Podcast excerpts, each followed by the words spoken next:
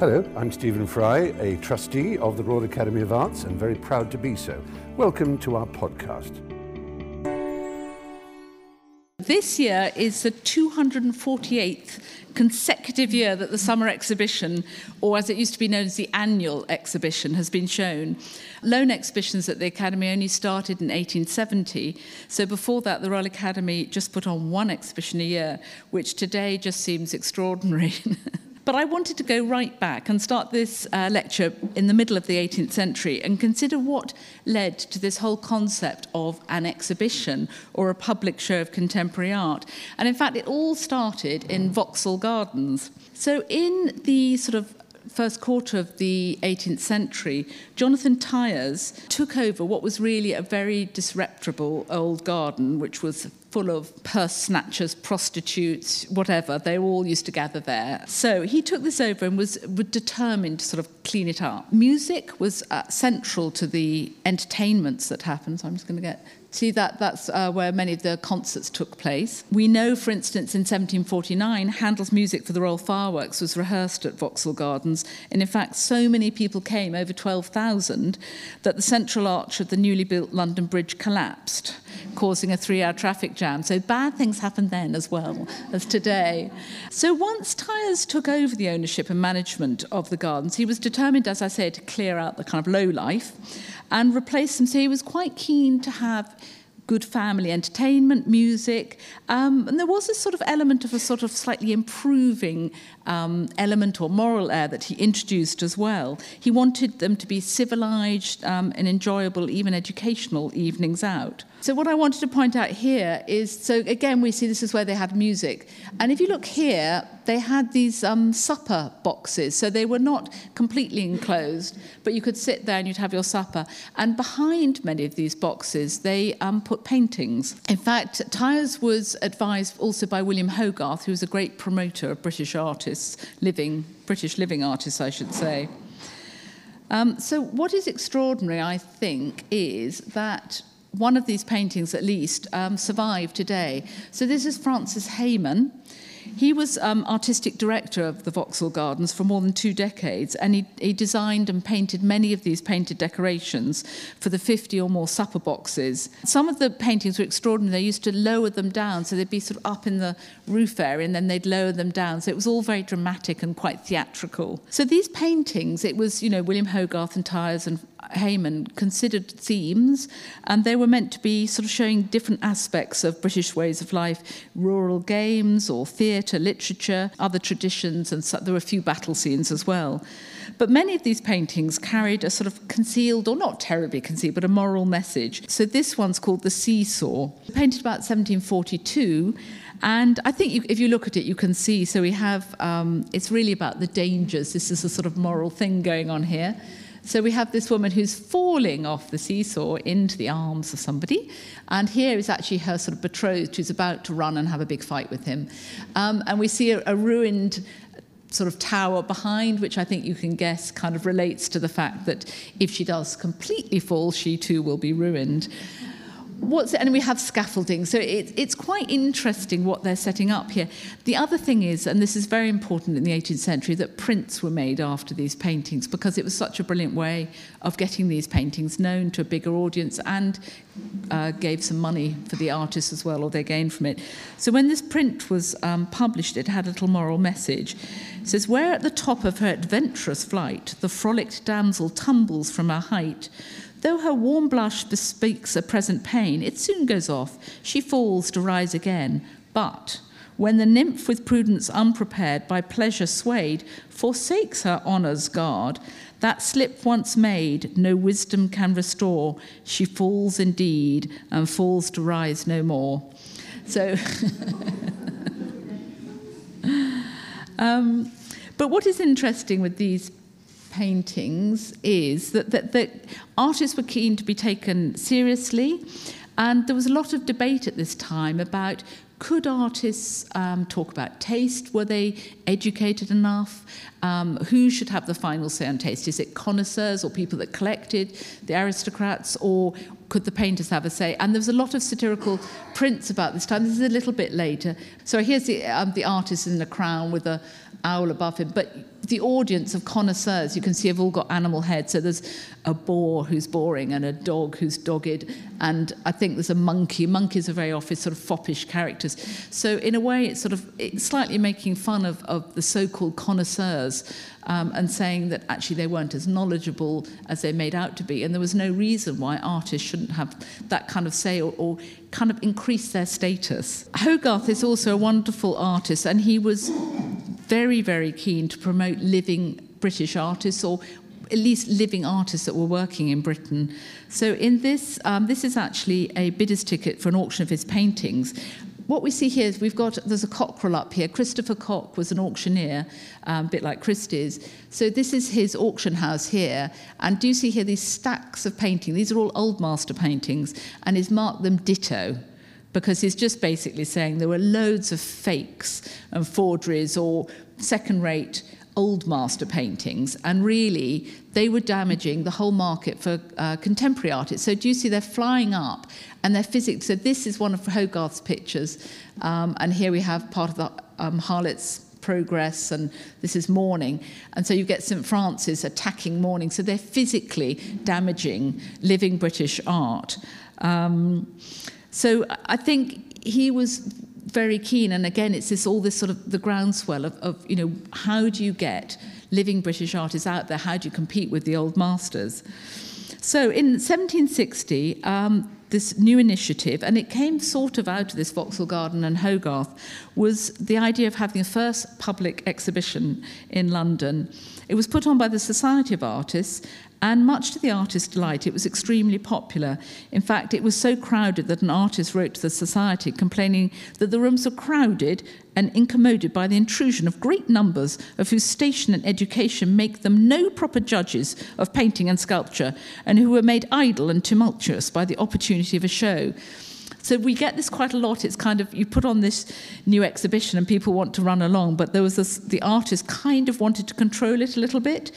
So the following year, the society would charge sixpence for entry, doubled the price, which was quite a lot then, to one shilling. Um, to try and keep everyone out. But the exhibition was still a great success and seen over, by over 20,000 people, um, and 6,000 catalogues were sold. According to Horace Walpole, the rage to see exhibitions is so great, sometimes one cannot pass through the streets these are just interesting because these are frontis and tails piece to the 1761 catalogue. And yet again, Hogarth's got in there with a bit of propaganda.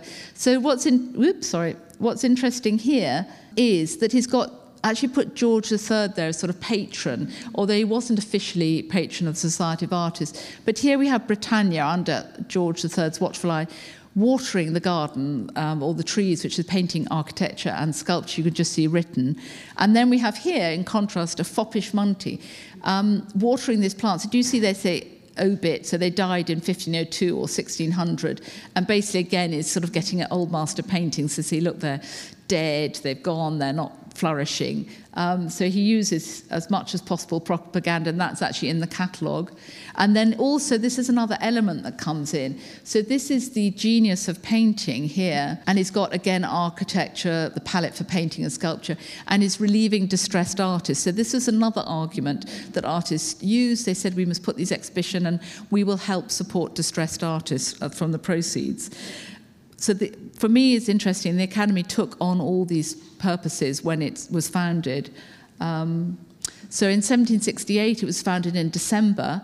It did continue a sort of charitable element, and it did put on um, an exhibition in the summer um, which it took. So the other societies sort of faded away because the Royal Academy was particularly successful because it did have the patronage of George III. What's interesting also, we talk about them as a summer exhibition, and again it reflected because the Vauxhall Gardens were only open in the summer, the society exhibitions in the summer, and it was partly to do with light, that you could naturally light the galleries uh, without having artificial light.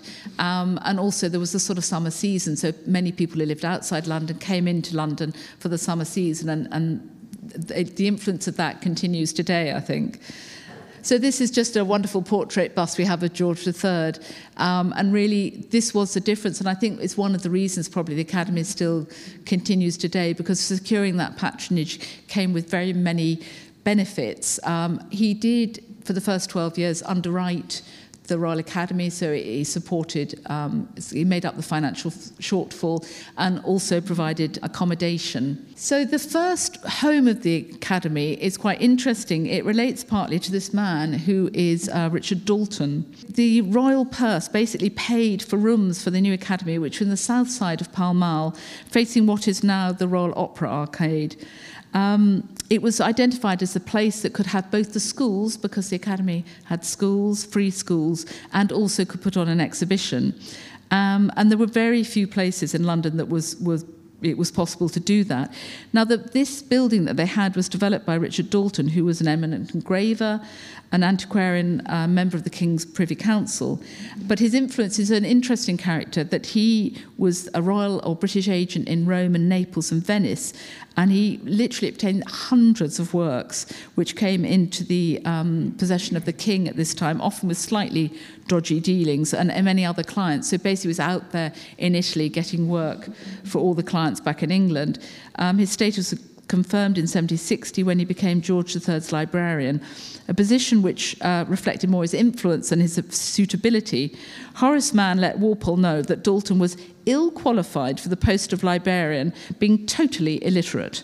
So I think, but anyway, what's interesting, another slightly dodgy deal, that Dalton had developed um, Pall Mall as a place to show his own prints and as a sort of print warehouse. But I suspect that it wasn't going very well and he really wanted to he'd spent a lot of money creating this big room big exhibition room and he wanted very keen for the academy to have the room so that the royal purse would pay for it um, and in fact, again, this slightly dodgy dealing. This is uh, George Michael Moser, who was the first keeper of the Royal Academy Schools, and he and Dalton basically, this is St Martin's Lane Academy.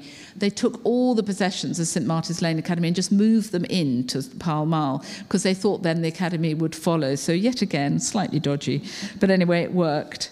So the first exhibition. Oh, so this is the outside of Pall Mall. So can you just see at the top? There's this clerestory, which is really interesting. So that's the great exhibition room, as it was known that time. And then there's this rather sort of Venetian type windows. They made fully, when they put the exhibition on, the, I think the academicians always had an eye for publicity. Um, so the first exhibition was 1769 because they were founded in December, and so it was the following year. They just had a couple of weeks to arrange it, and they just had a period from April to May when they showed the exhibition. It was quite short to begin with. Um, but what's interesting is that they, for the king's birthday, they they mounted decorations on the outside of this building. And I should say that there, there were shops on the lower level, but on the upper level here, they mounted these um, decorations to celebrate the king's birthday. So they said the first ones um, were transparent paintings and lamps of various colours those haven't survived, but this is um, a drawing from a later one of 1771 by Cipriani. Again, you can see there's, um, I think this is painting and sculpture and architecture, and then royal portraits up here. So just literally for, for sort of the night of the, the king's birthday, they put these on the outside, and probably it didn't harm. It gave a bit more publicity to their exhibition. But sadly, this was the last one, because these illuminations on His Majesty's birth night were damaged by a mob throwing squibs, which set fire to part of it. This endangered the palace, which occasioned the discontinuation of these elegant shows. But anyway, it's quite interesting say not only with the building that they were trying to kind of enliven it so people really knew that the academy was there. So this is, if you notice here, the um, this clerestory here, which is the records are quite interesting. It had different types of glass from the sort of like the south side where you got more, or west where you got more light than the other side. So it really was quite thought out how the light would fall into the exhibition. So this is the great exhibition um, in 1771 we know, but you can't really see much of it, that the walls were hung with green baize or green felt, and it's quite interesting I don't know if you've eaten in the Keeper's restaurant, but that is hung with green felt as well. Um, the only uh, sort of architectural feature apart from the clerestory was a good, uh, wooden cornice about the height of the door. Um, which was really the origin of the famous line people talk about being hung on the line. Um, and it was, uh, so you can see, even at this time, there's a, quite a clear line that, that comes through in the way that they um, hang the works. We know there was a smaller exhibition room which had windows, but they were regulated by paper blinds on two sides. So they were very concerned about how the exhibition looked. Um, there were 11 exhibitions held at this venue. We can see in the centre back, this is a picture by James Barry, um, The Temptation of Adam. But also, it's very interesting. It tells us from this early time how the pictures were hung, which is kind of like a jigsaw, really. You can also see that actually the frames were not enormous. They were quite often in quite simple frames. Often, what happened um, if a, a, portrait, say one of these portraits, was sold, that the, the person who bought it or had commissioned it would then commission their own frame for it. And so you get these very elaborate frames in the 18th century, sometimes with, you know, their royal uh, crest on top of it or whatever. But in the exhibition, they tried to keep the frames relatively simple because you could get more work in, basically. What's interesting here is because a number of works, the first exhibition in 69 had 136 works, but by this date they'd increased to 276. And if you look, actually, this is a temporary wall. So they've actually divided the great exhibition room in two to get more works. The catalogues were given, and you can see here again it was entry by shilling. Uh, this gentleman's looking at his catalogue. Um, in this print, Richard Earlom depicts not only the pictures but the viewing public. So in the left corner, we have two identified um, people here that would have been known at the time, Chevalier Manini and Dr. Robert Bragge, a dealer in art and antiquities, and they're shown sort of discussing, look at some picture we can't see. Um, but other figures um, appear to sort of contrast this slightly higher tone of discussing the pictures and looking at the catalogue. So you get this man who's got an eyeglass, because obviously a lot of the pictures are quite high, um, hung quite high, but actually he just seemed to be looking at this woman who's looking through the fan at this picture. Um, and this one here, I think there's an old lady that's reading to her charge who's fallen asleep. These seem to be two children kissing. So it's quite interesting. There is that slightly unregulated uh, behavior that is going on there. Um, I'll just show you quickly. This is the James Barry picture. And although uh, reviewers complimented Barry on his work. They were somewhat shocked by the nudity. One reviewer commented, though, that Barry's recent travels were the problem, an insufficiency of drapery apparently being a fault common to most painters immediately after the tour of Europe on account of the difference in climate. What's interesting also at about this time is there was a tightening up of the rules about, because it was an open exhibition, uh, members of the Academy could show their work, but otherwise other people could send in their works to be shown. But they said in 1770, the council decreed that no needlework, artificial flowers, cut paper, shell work, or any such baubles should be admitted into the exhibition. So I think what's interesting there is that in the first years, they were just taking anything, and the Society of Artists, we know there were things like a picture made out of human hair or you know shell pictures but they were becoming more confident and wanted to make it a much more elevated uh, place for people to show their work. So it should be very much about paintings and none of these sort of slightly on the edges and, and certainly didn't want sort of amateur paintings. They wanted it to be professional artists so in 1780, the Academy moved its exhibition into a far grander uh, building, which is Somerset House, where the Courtauld Institute is now. Um, and really, there were pretty much purpose built rooms for them, again, given by uh, the king, or that they allowed. Um, were allowed to move into these rooms. So you can see, in comparison with the Pall Mall, it, you know, they really had gone up a notch there. Um, so this is one of the early. This is uh, Pietro Martini's engraving of the exhibition of 1787. So I can think you can see it has really gone up quite a notch. You see here, um, sorry, the um, it's a Greek quotation, which is "Let no stranger to the muses enter," and that was actually over one of the doors. But again, so they were sort of setting themselves up with quite a high sort of moral ground there.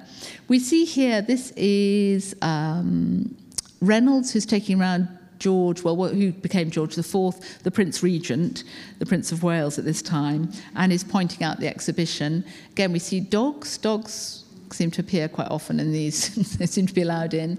Um, so there's a sort of tumultuous crowd, really. We've got people on benches trying to see what's going on, um, some looking very closely at these little miniatures that are hung here.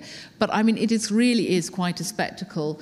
So we talked about the line. So do you see here? It's running very clearly. It's about eight foot off the ground, and it was like a, a cornice. So when you were um, so this hung on the line, it meant that these larger works could actually sit. So some of their weight would be taken on that. And then you can see that they were it was leaned inwards. This helped with reflection. It also just helped to actually view the works of art. Um, so you can see the smaller works were actually hung, they were used the cornice, but hung below it. But any of the large works were actually what they're called hung on the line. And it was quite a good position because you could be seen above the sort of heads of people. They got increasingly popular. The Examiner reported that there was nothing but rouged cheeks which catch the attention everywhere. So everyone's flocking to see these exhibitions and, and certainly to see the inside of these, this magnificent new building. The audience went up from about 60,000 in 1780, the first exhibition they had here, to over 90,000 in 1822. It's interesting because the Academy um, took up residence in Somerset House, and, and there was a certain amount of public money that had paid for this building. So the, again, there was that thing about, well, why are you charging, you know, a, a sort of double charge in a way for people to come into the exhibitions? Um, in response, Reynolds, in one of his discourses he gave to the students, reiterated the public and civilizing aims of the Academy um, and he said, at present, the, at the present, the exhibition is part of the institution of an academy supported by royal munificence. The public may naturally expect the liberty of being admitted without any expense. The academicians therefore think it necessary to declare that this was very much their desire, but they've not been able to suggest any means other than receiving money for admittance to prevent the room from being filled by improper persons to the entire exclusion of those for whom the exhibition is apparently intended. So in a way, Reynolds had no qualms about saying they wanted a sort of um, a sort of highbrow audience. They obviously wanted uh, people with money that might commission artists or buy pictures from the exhibition. And so it was, a, in a way, quite a deliberate policy to try and exclude some of what they refer to as the lower orders. In fact, the, the charge, I mean, it was not absolutely enormous. It doesn't seem to have dampened the public's enthusiasm. Samuel Johnson reports on the 1783 exhibition that on Monday, if I'm told truth, were received at the door £190 for the admission of 3,800 spectators. Supposing the show opened for 10 hours, the spectators staying one with another each an hour, the rooms never had fewer than 380 jostling each other. So it was quite a phenomenon at the time that these exhibitions were um, so popular. And one should also take into account that the sort of women's clothing at that time took up even more room than they would now. And you can see here that the number of works in the exhibition were increasing dramatically. So I think there were over a, thousand by 1797. There was no limit set to how many pictures could be submitted by an individual. In fact, some like Reynolds sometimes showed up to 12 paintings in an exhibition or more. This is a little drawing that we have in the collection that shows, really does show how these um, exhibitions were absolutely crammed in in a way, this sort of rather casual, um, but this, uh, this is an absolutely what was in the exhibition at that time. And, and I think the arranging the exhibition must have taken so long because you had to get all these pictures to fit into every single nook and cranny around the building. Um, and this is, I think, so fascinating. Um, this is by Francis Burney and shows how symmetrical the hangs often were. So here we've got um, the Prince of Wales, but if you see that not only portraits, they're kind of mirror imaging, so you get this one here looking to the left and this one looking to the right. Um, and again, the sizes of portraits and landscapes and two battle scenes. So incredibly symmetrical often that the hangs. Um, what's also, it, in some ways was easier, there were basically four sizes of pictures. There were full lengths, half lengths, and then Kit Kat, which was a very typical sort of portrait um, size, probably something like um, one of, sorry, I keep losing something like this. And then next to it was the other side, which I've forgotten what it was called, which was a sort of um, quarter size. But so that did help. It was made it much easier that frames and canvases were just made to these four sizes. Um, I was just going to show you this is a this is the picture that was in the centre of that that hang. But again, if we look back, that again, there's fairly simple frames. They'd not got to that Victorian where they had huge frames. They were still kept the frames quite um, small. What's interesting about this is from the microcosm of London. So the Rowlandson did this drawing, which was then made into um, an engraving on aquatinta etching of the again the, the exhibition. But in the microcosm, so it was almost like one of the things that you did. So the other one was the Royal Exchange, where people used to go and see they kept animals. So it's kind of one of the sites of London. Um, and again, you can see very clearly it's not actually an actual exhibition, it's sort of made up, but the whole way it was hung and lit, again, from the clerestory up the top, um, is, is easy to see. Um, uh, some of the microcosms are sort of looking at slightly making fun of the people that come and look, the sort of incredibly different scales of figures and um, benches and people sitting to rest, and some looking and some looking at each other. This is Thomas Rowlandson. This is the um, the Royal Academy, or the exhibition staircase. It's deliberately misspelt. Um, so it shows, shows, I don't know if you know the staircase that goes up to the Courtauld galleries. It's, it's, a real sort of winding staircase. Um, we see here in a, uh, the niche is a Venus here. Um, so Roland depicts, depicts, sorry, depicts the statue of Venus who stares at the spectacle on the stairs while also making a spectacle of herself, presenting her ample posterior to them as they go up and down the stairs. Many of the press noted that the stairs is a place where females vied for male attention. The Morning Post in 1785 said there are two descriptions of persons who visit the Royal Academy. Some perambulate the room to view the heads, i.e., the portraits. Others remain at the bottom of the stairs to compare, contemplate the legs, i.e., to look at uh, the ladies walking up and down. Um, there was at one point there was an idea of hanging because they were so short of space, hanging paintings on the staircase. Um, but as one journalist commented, the fair amateurs which, with ankles turned, not less delicate than those of the Venus de Medici, may be mortified at the eyes of the visitors being drawn to the walls instead of to themselves. So it was sort of rather recognized that they rather like promenading up and down the staircase. Um, this print is in contrast to the earlier ones in treating the exhibition as a sort of form of low entertainment in place of the fashionable, well behaved public. It shows a sort of chaotic mass of exposed bodies with no elevated thoughts on their mind whatsoever, I think. Um, the arguments that the general public would be elevated by their visit to an exhibition was somewhat tested in 1781 when the son of an aristocrat, the Honourable Edward Onslow, um, son of the first Earl of Onslow, whilst in the public rooms of the exhibition, it was reported that after talking with two or three beautiful young women, started to make insistent sexual advances to a gentleman by the name of Felix McCarthy. He was not encouraging, and McCarthy responded with angry shouts and a slap across Onslow's face. Though the press, through the press, this quickly became common knowledge, and although Onslow tried to retrieve his reputation, he eventually had to flee the country. But this whole episode, in fact, recalled instances of scandalous behaviour which happened at Vauxhall Gardens, so that for all its trappings of civilization and grandeur, it perhaps hadn't moved quite as far from the pleasure gardens as the Royal Academy liked to think it had. um, this is just quite an interesting one. This is a Cruikshank, um, a shilling well laid out. So I think um, this is 1821. As we get into the 19th century, there's still that whole idea that going to the exhibition is um, an educational visit, and in this case, you know, the shilling for the entrance free is is a good way to spend the time. And, and here you can see that people are they're very well dressed up coming to this exhibition. Um, and they talk about how it's a treat to come to the exhibition. Um, it doesn't matter if you don't know that much about the art. There might be other art lovers that would get a lot from, um, you know, learning about art or seeing the progress of some artists. But for many people, just coming and seeing the art was a treat. It was, um, you know, you might learn something. So this is quite interesting that the sort of changes that go on during the early 19th century. So the arrangement of the exhibition was by President and Council of the Royal Academy there were eight elected members in council, and first a selection was made of submitted paintings so that anybody could send into that, um, although work by academicians did not undergo the selection procedure. But once selected, there was then a hanging committee, usually a group of three members of council at this period, that then arranged the exhibition.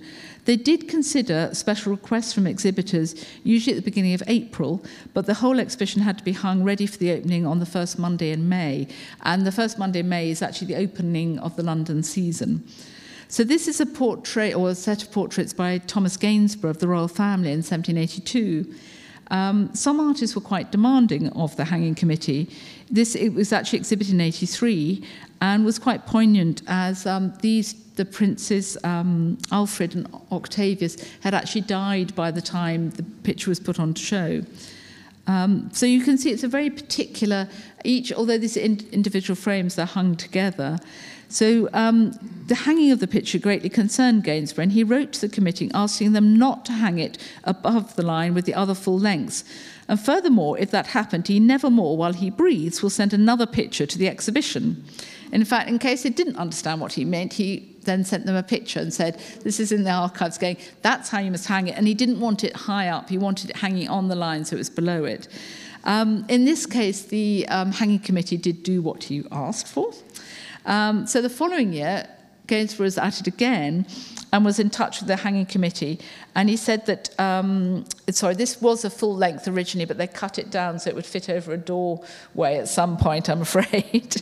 so this shows the um, three eldest princesses. So this time, Gainsborough wrote and requested this portrait be hung at a height of no more than five and a half feet from the floor.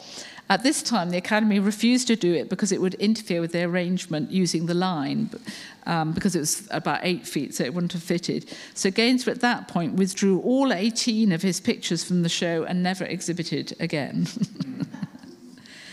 um, another thing that happened in 1809 was once the exhibition was hung, um, there was a new regulation in 1809 which um, was introduced that previously members once or even during it was being hung kept popping in just to touch up their paintings um, and basically annoying the hanging committee a lot. So they said that they would be allowed, these, they set aside three and sometimes five days where members could come in and touch up their paintings. Um, in May so this is just a rather wonderful um, William Parrott showing Turner um, working on his painting in 1846. But earlier than this, in 1832, there was a famous incident where Constable, he'd worked on this painting for nearly a decade, and the whole point was to really show off what he could do to the general public. It was a six-foot painting. So as I say, Constable had, had struggled with this painting for about a decade. Um, it was hung in the exhibition and it was hung alongside Turner's latest Seascape, a picture of Dutch ships in a gale, which was quite a muted work by the artist. As we can see, Constable's uh, painting glitters with speckled sunshine um, and many touches of red and, and this great sort of uh, sky ahead. So what Turner did, and this is the painting, which it has slightly faded, I think, but this rather muted picture, he came along with a red brush and he painted this boy bright red. Therefore, uh, so poor Constable writes, he has been here and fired a gun because I think it then suddenly this new bright blob of red paint and all eyes went to Turner's painting, not Constable's. So I think the varnishing day could be um, somewhat uh, difficult for some artists. Um, Turner was well known at, towards the end of sending in very unfinished pictures and seeming to sort of work them up at the last minute. So I think. Um, so this is a rather nice, this is Varnishing Day in 1877. Um, and you can see the problems of varnishing when your work's actually been hung. so, so, and you can see quite, the, uh, quite a lot of professional women artists there as well.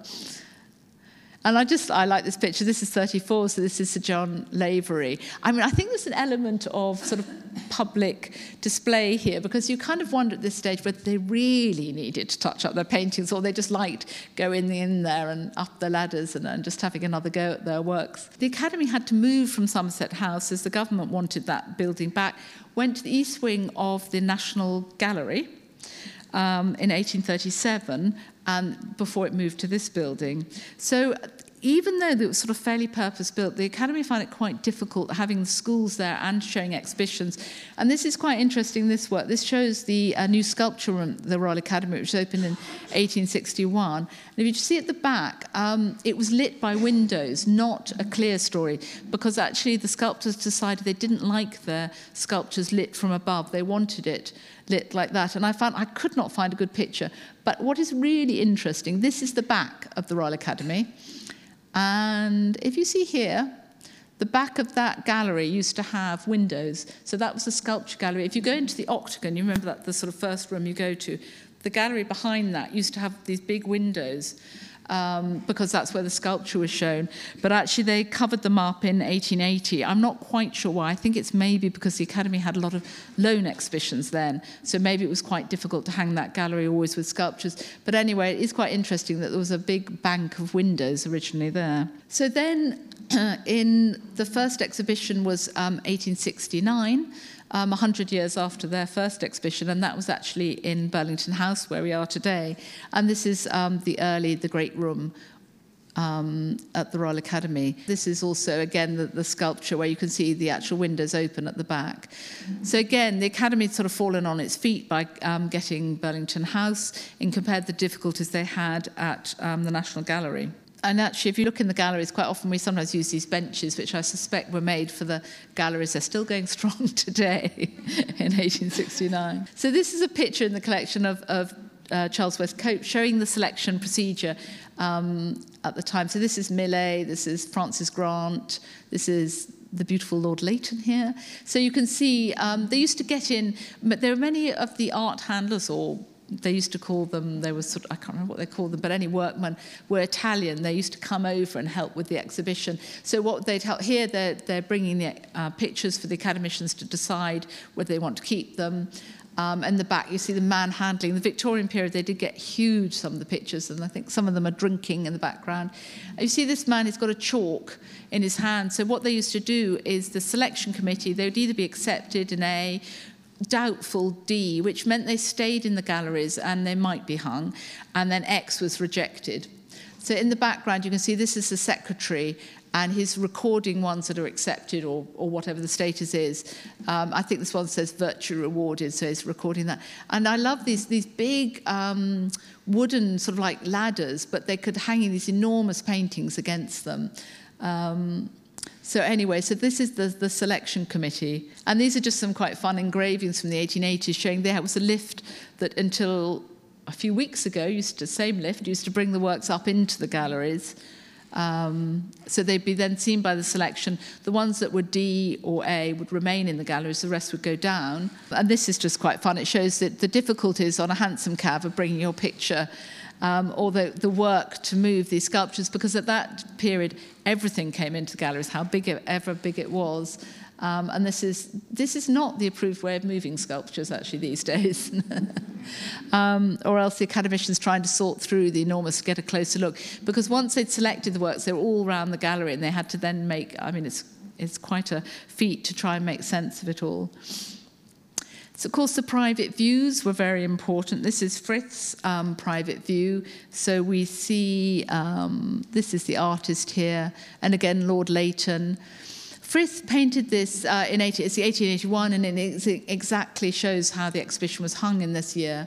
He painted it actually slightly to make fun of Oscar Wilde, who's here, um, and the aesthetic movement. The aesthetic movement in the sort of um, 1870s and 80s art for art's sake. You can see these are these three this little group of three and these their, their dress is very different it's much more natural she's wearing a sunflower as a brooch in comparison with these more corseted layered dresses um, so it was partly, but I think what people really loved about this painting, all they could recognise all the different people in it. This is the Jersey Lily or Lillie Langtry, who was having an affair with the Prince of Wales. Uh, this is Millais again. Um, but we've got Trollope, I think, here, um, but just a whole cast of characters. But again, that importance of the private view and to, to get famous people in and to, again to make it a place that people wanted to come and see the pictures. By this um, period, there were um, there were about nearly 400,000 people came to see the exhibition once it opened, which was an average I worked out of about 5,000 a day. So Frith was delighted when this picture was shown. It became kind of referred to as a picture of the year, or it was so popular and everyone wanted to get up really close that they had to put a barrier around it. And they even employed policemen to stand in front of some of the pictures because people got closer and closer trying to see them the pictures at this period weren't glazed. The artists used to complain they wanted to put glass in them, but I think the sheer weight of these large works with glass in was such that the um, Royal Academy kept saying, no, you can't glaze the works. In London at that time, if you think there were a lot of um, fires and gas fires, they were very dirty. So artists knew this and quite often wanted to glaze their pictures, and often Victorian frames are quite big and chunky because they're holding big sheets of plate glass. But anyway, in the exhibitions they weren't, so they used to have this barrier and a policeman. Um, the idea that it wasn't official, the picture of the year. I mean, Frith himself was delighted because this is another of his pictures of the year, which is the Ramsgate Sands um, bought by the Queen. So there was a great excitement about that. And again, a policeman and a barrier, which uh, Frith was delighted. Uh, this is just another example. This is a wonderful Herbert James Gunn, Pauline in a yellow dress. So there was often one picture in the exhibition that, that everyone was talking about. Um, this is in the Harris Museum. And rather amazingly, I read in the newspaper, the actual dress has just been acquired by the museum. So if you look on their website, you can see this actual dress as well as the um, portrait. Another whole conversation about the summer exhibition, the sort of satirical prints that appeared after the exhibition. So this is uh, Sargent's portrait on the right that was shown in the exhibition um, and has quite an extreme uh, perspective. An accompanying article comments Our artist has shown how admirably John Singer Sargent has depicted Mrs. Carl Meyer and her children, quite the portrait picture of the year, on a sliding scale, a sort of drawing room tobogganing exercise. And so you can see here that rather naughtily that the, the woman is sort of holding on to these children that appear to be sliding down the hill. So I think um, a lot of the press had great fun with some of the pictures and, and picking up various uh, slightly less satirical side to these things. As we move into the 20th century, uh, what's interesting, being quite a high profile exhibition, it came to the notice of the suffragettes. And in fact, on May, the 4th of May 1914, the day the exhibition opened, the suffragette Mary Wood um, attacked John Singer Sargent's portrait of the author Henry James, breaking through the glass, they were allowed glass at that stage, and slashing the canvas three times with a meat cleaver. In fact, at that time, I mean, there was the suffragettes were causing quite a lot of damage, so that the round sort of public spaces, um, the Academy in 1912 had closed the winter exhibition early because they were worried about something happened. Anyway, there was all, all a sort of great furore. One man tried to, I think the crowd rather turned on this woman, um, and a man tried to support her, and he was knocked and his glasses crushed. The woman, there's a report in the press that, that Mary Wood slashed the portrait with a cry of votes for women. Um, but many of the women in the exhibition turned on her with cries of lynch her, turn her out. Um, what's interesting is she was asked why she particularly chose this picture. Um, and she wrote, I've tried to destroy a valuable picture because I wish to show the public that they have no security for their property nor for their art treasures until women are given political freedom. It was uh, repaired and is now in the National Portrait Gallery. Exhibition continued through the first and Second World Wars. I narrowly missed being destroyed, but this was in September, so it had just closed. This was damage in uh, 1917, and there's a little small tablet inserted in the doorway of Gallery 9 that records this fact. So it was quite bad damage that went right down through to the basements.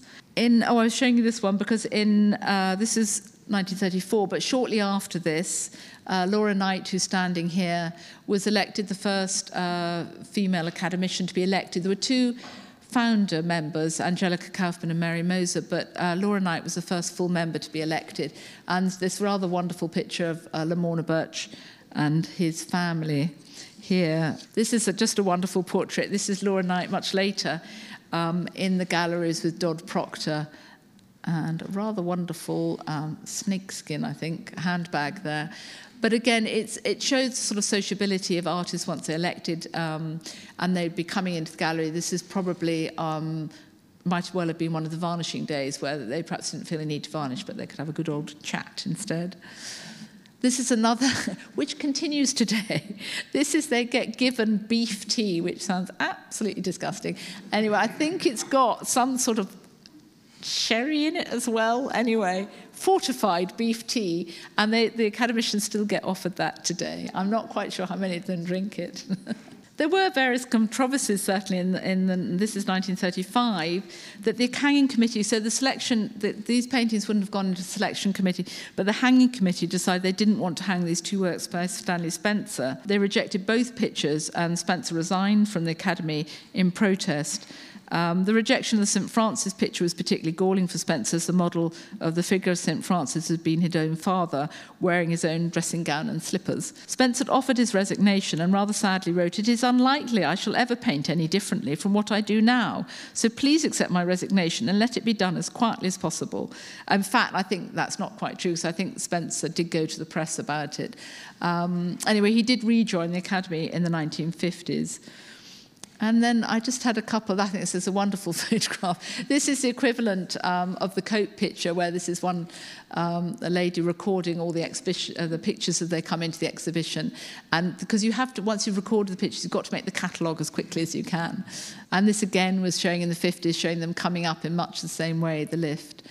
And this is the gallery, so this is a rather wonderful picture of the 50s. So I think a hat was de rigueur at that time. So I just wanted to really finish today. This was last year's. Michael Craig Martin, his take on the exhibition. And I think, I hope if you look at this with our eyes on the history, you know, that some things haven't really changed that much. There's that sort of jigsaw of paintings.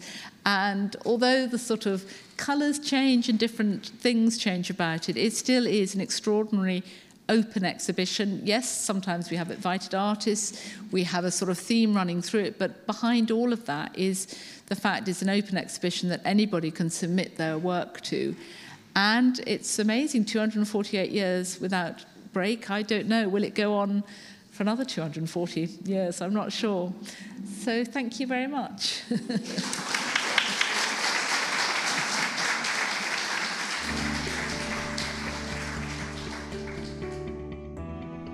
Thank you for listening. For more information about the Royal Academy, please visit www.royalacademy.org.uk.